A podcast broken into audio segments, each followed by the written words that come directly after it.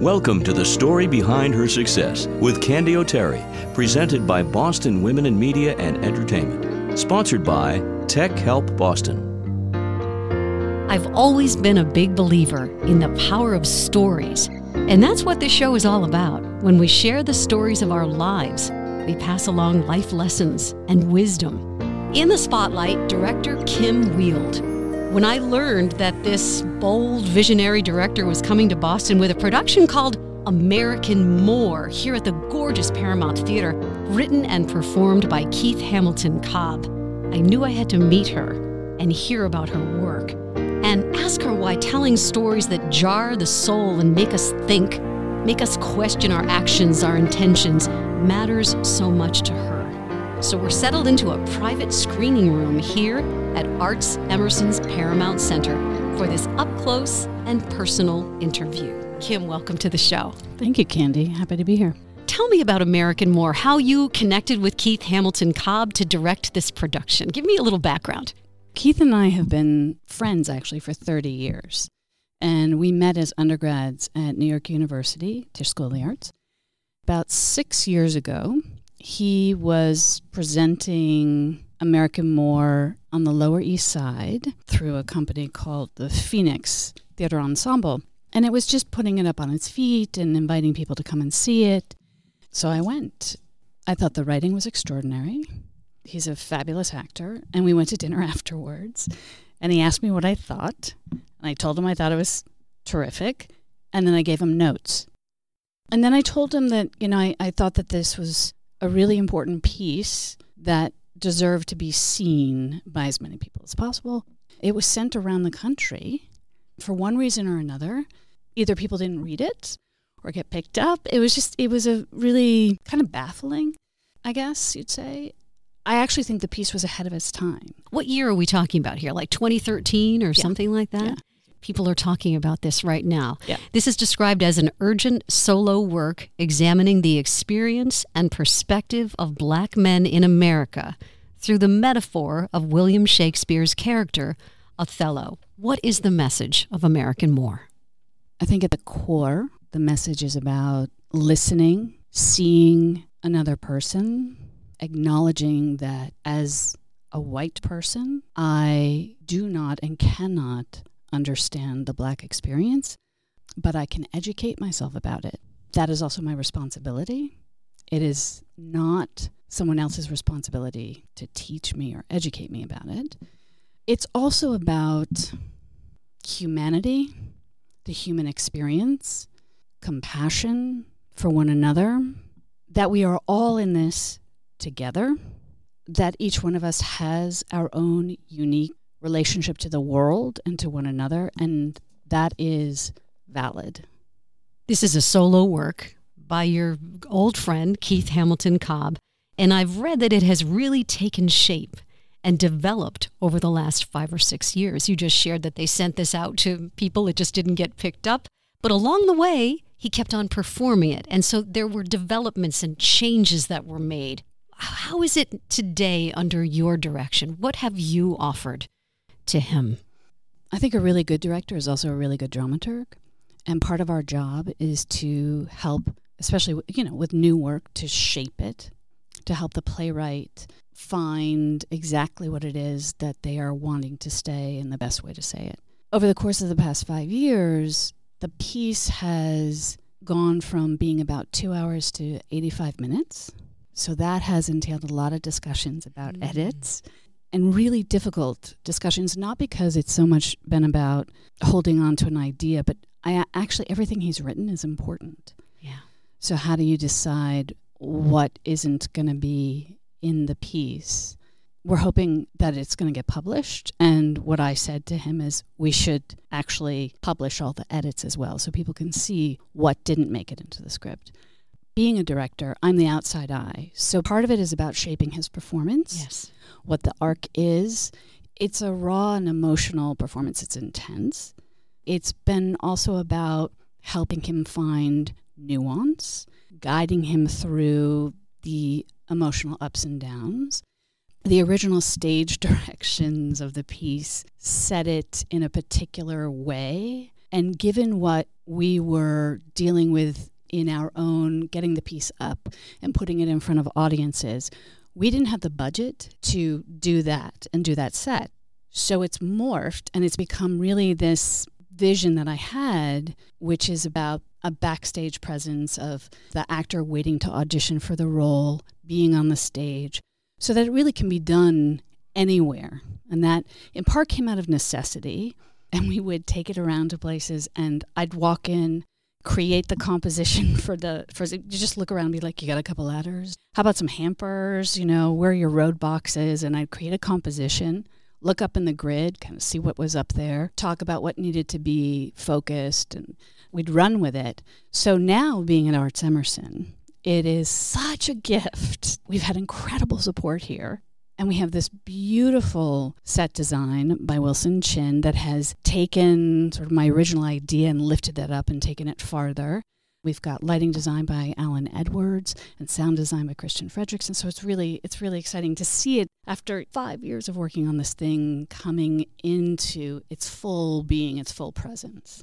I'm going to guess that when you're working with the writer, who is also the sole performer, you really do need to have a true connection. It must almost be like sharing space in each other's brains sometimes to express the message on stage, to match your visions, but yet, like you said, you have to guide him as the director. Has he been open to that? Oh, very much so. Which doesn't mean that we haven't challenged one another or disagreed. And I should also say, it's a solo show, but there is a second actor. And I'm just going to leave it at that. You know, we've had these very difficult conversations at times in the room where I've had to stop and say, wait a second, I got some stuff coming up. I need to unpack this. And we unpack together, and vice versa. My director brain sometimes will kick in on something and he'll say, Well, wait a second, because I need you to further explain that. I'm not going to just do it. And he's trying to tell a story oh, that matters to him as well, right? Deeply, deeply, deeply. Let's talk about talent. Okay, Kim, let's talk about star power in your opinion, mm-hmm. as a director, what is it? I think that there's a generosity of spirit. I think that generosity of spirit, you can't manufacture it. It is something that is, and we all know it, and we're aware of it. We feel it when we're in the presence of it. With actors, it's extraordinary. They ride this very, very fine line between sanity and insanity. And that's actually, I had the privilege of, of studying with Mike Nichols for two years. It's something that he talked a lot about, that that's, that's a, a line that actors ride. So for me, it's somewhat, you can't really define it. And I don't think you can teach it. I think it, it is. One of the things that you love to do the most is teach acting. You've worked at so many incredible colleges, Columbia and Yale, and, and we were talking about Wesleyan in, in Connecticut. When we were coming into this beautiful area, this screening area for our interview, there were some Emerson students outside and they're working on an idea. And you went right over to them and you're like, now what are you guys doing? Tell me about your idea. I could tell that you're you're drawn to that. My talking to them comes from a curiosity about what are you thinking about? What are you interested in? Teaching for me, in part, has to do with helping others to find ways to articulate the stories that they are passionate about and the stories that they need to tell and giving them the tools in which to do that. I've had phenomenal teachers and mentors in my life, um, from Anne Bogart to Brian Kulick to Mike Nichols, Paul Sills, all the way back to my, my wee days as a studying ballet at the School of American Ballet, I think a lot about as a kid being around Balanchine and Jerome Robbins. At the time, I certainly wasn't consciously thinking about these things, but I think a lot about now how they taught me about space and what it is to to organize space and tell story through space. Even you look at Balanchine's abstract ballets. For me, there's story there. I look to students as having the power to also create change in the world. Yes. I bet you learn a lot from them too. I learn so much from them. Yeah. And they give me hope. They give me hope. I mean, I have on more, and my students will tell you, I have on more than one occasion probably burst into tears at something and been like, oh my gosh, you give me so much hope, so much hope for the world. Yeah. Let's talk a little bit about your background. You had just mentioned the ballet. Let's mm-hmm. go way back to the wee years, shall we? Where do you come from? Tell me a little bit about your family. I grew up in Pelham Manor, Westchester. I started studying ballet when I was four. I started in company school at American Ballet Theater when I was seven. I went over and auditioned. My mom took me over to the School of American Ballet to audition for them when I was eight because at ABT they wanted to put me on point when I was seven. Got into SAB, was going to ABT and SAB simultaneously, then spent 10 years at the School of American Ballet studying and performing as a child with New York City Ballet, both in New York, in Wolf Trap, Virginia, and at the Saratoga Performing Arts Center. And then I decided to go to college in part because I loved story. I was really drawn to story ballets as well. When I was 15, I moved into New York City on my own. I had a roommate who was a year older than me and another who was two years older than me, and I was going to professional children's school. And I was surrounded by actors who I thought were the most exotic, fascinating creatures, so different from anything I had been exposed to because of also how they were able to use their words. I became really close, best friends with a, an actress named Bellina Logan. She just opened my world. I was just about to say, it sounds like your world opened up. I have so many questions. Yeah. 15 years old, Yeah. moving into New York City. Now you're going to the professional school, Professional children's school. And isn't that the school after which the movie Fame was written about? No, as a matter of fact. Tell me. because that was performing arts. That was LaGuardia, what's known as LaGuardia now, but that was performing arts high school. PCS was a private school. But everyone was some kind But- of but a we were all- performer, yeah, whether all- it be oh, yeah. dance or music. Dance, music, ice skating, artists, novelists, actors. What were the lessons that you learned from having spent so many years as a ballerina that you use now as a director? Please support our sponsors. They make this show possible. More than 30,000 families and businesses have trusted TechHelpBoston.com since the year 2000. Dave Almazian, president of Tech Help Boston, with the reasons why. We like to establish a relationship with our customers, and the best way to do that is see them in their natural setting, so to speak, and that's in their home. We come to you, we work with you on your equipment in a setting that's comfortable for you, and also we can test better that way because if you have a printing problem or whatever and we bring it to a shop, it may work great in the shop, but might not work in your home. So this way we know for sure everything is working the way that it should. TechHelpBoston.com. Their experts will come to your home or office to fix your computer same day, next day, and weekends too. Visit TechHelpBoston.com. That's TechHelpBoston.com. There's discipline, perseverance. If you want to talk about America More in relationship to that, America More has been such a testament to perseverance and tenacity, to not giving up, to continuing to hone and to work, even when others tell you to stop. I think dance taught me about believing in yourself even when I was not a typical Balanchine dancer with a, you know, super skinny or super high extension. I was a jumper and a leaper, so I was a different I was athletic. And yet dance gave me an, a great outlet for expressing myself. And joy brought me great joy. This is probably not something that is so PC today, but it also taught me about suck it up. Just there's not coddling. There's no complaining allowed. Well, there is. You can complain, but you're going to work hard. Yeah. That working hard is not a bad thing. And that sometimes you've got to work hard even when you're tired or you don't you, you don't want to or you think the odds are really against you. I think one of the things I'm able to do certainly with my students is offer a place where they do feel safe in taking risks, but I'm also not going to baby them. You talked a little bit about your love of storytelling Mm-hmm. on the stage. Mm-hmm. What makes for a great story, Kim? You know, great great story for me grabs me, pulls me in. It's the type of in theater certainly. I find that the stories that I'm drawn to they're engrossing and I enter into and they teach me something or give me something that I may not have been thinking about. They expose me to new ideas. They crack me open emotionally. Ah. I, I I don't mind being moved when I go to theater. You know, I think they crack me open. They crack me open, and they crack me open intellectually. Yes. And the kind of theater I love too is the kind of theater where I walk out of there just irrevocably changed. And I turn to the person next to me and I say, let's go have a drink and talk. Let's unpack this, you know? And Yeah. speaking of that, what has the audience reaction been to American Moor? It's been extraordinary.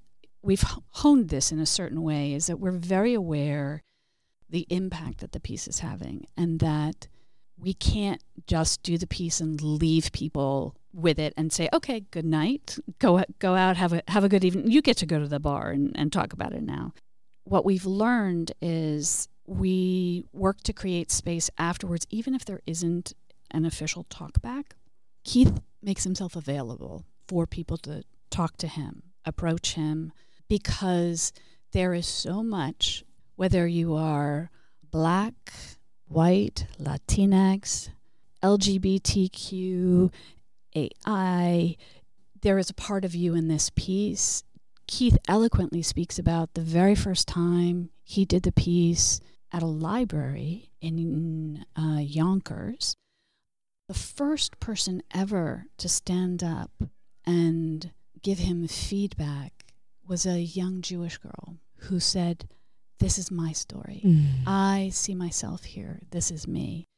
We are aware that people see themselves, they want to talk about this, and so it's incumbent on us to create space. Give me your definition of a great actor or actress. There's a light that shines, intelligence, deep intelligence, emotional intelligence, you know, intellectual intelligence. I think kindness is a superpower and greatly underrated. Again, that generosity of spirit, a willingness to share and give of oneself, knowing that that is part of that gift of exchange, of connection Yeah.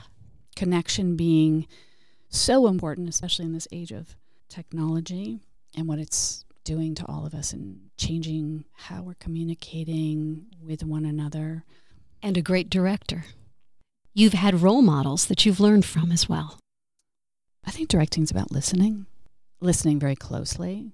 I believe in listening also to my own body as a barometer and how it's responding to something. I, in fact, we're in tech here, and I was watching something last night, and my body, like all the bells and whistles were going off. I said, We need to change this, and I want to look at this. And Keith was like, What? But we've been doing it this way for, you know, four or five years. And, and I said, I know, and I haven't had a chance, and this is my chance now. I know that this is the right thing to do, and we have to pursue this. So, of course, it was better. because you're the director and you Yeah. were right about that. Yeah, but I, but it is it's about listening. You know, when we first sat down to talk with one another, we were talking a little bit about London, Mm. and you just came from there with this incredible play. How is it received there? We've been to London twice in the past year. Last year, we were at Shakespeare's Globe, London, and we were the opening performance for their first ever Shakespeare and Race Symposium. That was extraordinary. It was a week long event. Preparing to go there was quite interesting because everybody here in America was telling us now, you have to prepare yourselves. You're Americans. You're going over there. You're doing Shakespeare. They're not going to like you. They're not going to like that you're coming over and you're telling them about Othello. You know, the standing ovations that you've been getting, they don't do that. They just are not going to do that there. We do the show. We're in the Sam Wanamaker Theater, which is this gorgeous, beautiful restoration era theater. Small, intimate, wood, lit by candles. Magical, absolutely magical, stunning space, and very intimate about two minutes into the piece, there's a reference made. There's something that happens. We know that if the audience laughs with us, we've got them. It's, it's one of the touchstones. And boy, did they laugh. The other thing was every reference to Shakespeare, he literally had to say one word or two words and they got it immediately. Immediately. Whereas in the States, it's been like three to five words. We were off and running and it was thrilling and the energy was so exciting. You know, we get to the end of it and I'm I'm sort of bracing myself because I'm thinking, oh, okay, just it's it's been a fabulous show. This has been monumental in so many ways for both Keith and me and Josh. It has felt like a, a homecoming in, in a certain way. Keith exits the stage. They're clapping, and they're clapping pretty loudly. And he walks through these doors, these double doors, and they just erupt. Everyone leaps to their feet. Bravo's happening, and it's just this extraordinary moment. The look on Keith's face, I think all of us were we were pretty stunned in in a in a very humbling, humbling way. There was someone from the American School in London who was there for that performance, and ran after Keith and said, I need my students to see this. My 10th graders, they really, really need to see this show. Would you consider coming back?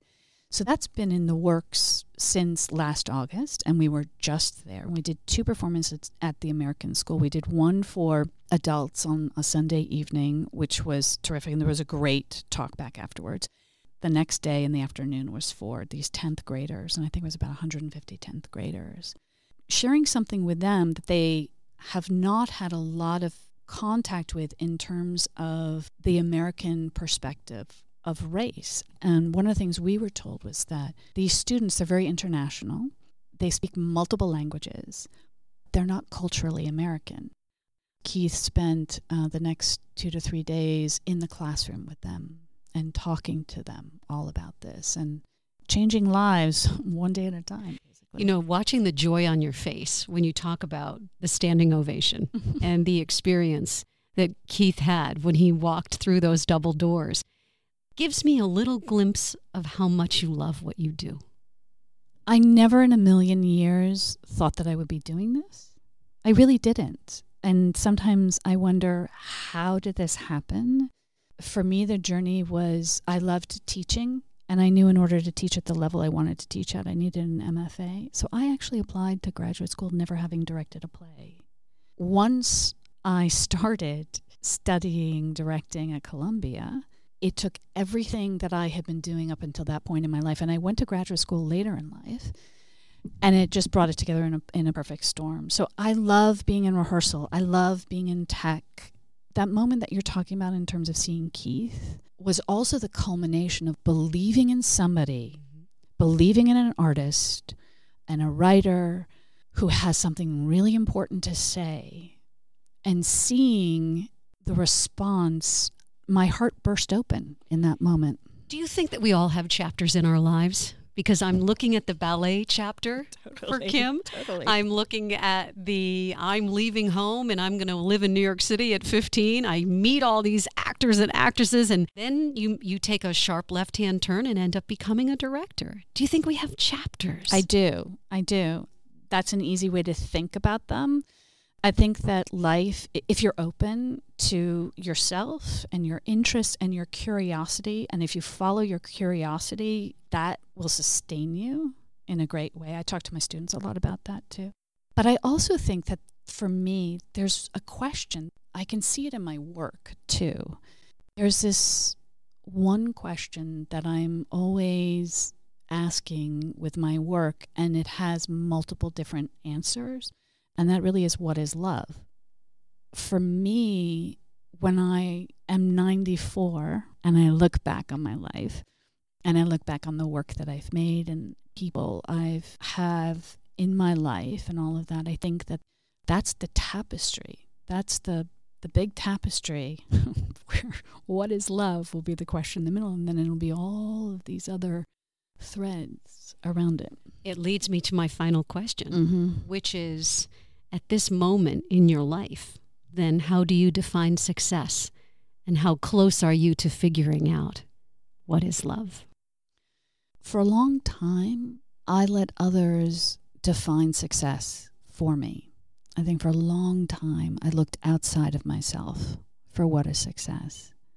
I remember very clearly nine years ago being in my apartment in New York and sitting and thinking about where I had been in my life, where I was, and where I might want to go. And in that moment, this voice came through me, which really was you have to define success for yourself. For me, I'm very aware of a celebrity culture that we live in and awards and things like that. What I know at the end of the day is making connections with people, impacting young people. I don't define success in terms of money. I think I just define success in terms of the size and largesse of spirit. I want to say thank you so much for sharing your story with us today. It was so inspiring to hear your backstory so that our listeners can know more about you. The production is called American Moor. It's directed by Kim Weild. The star is Keith Hamilton Cobb, and we wish you all the best with this production and with everything you do with your life. Thank you so much, Candy. Thank you. Thanks for listening to The Story Behind Her Success with Candy O'Terry. This is a series with one goal in mind to shine the spotlight on women doing great things with their lives. We hope these weekly stories will motivate and inspire you.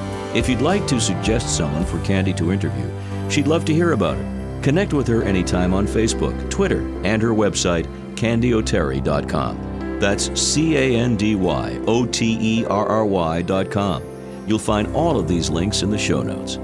What's your story?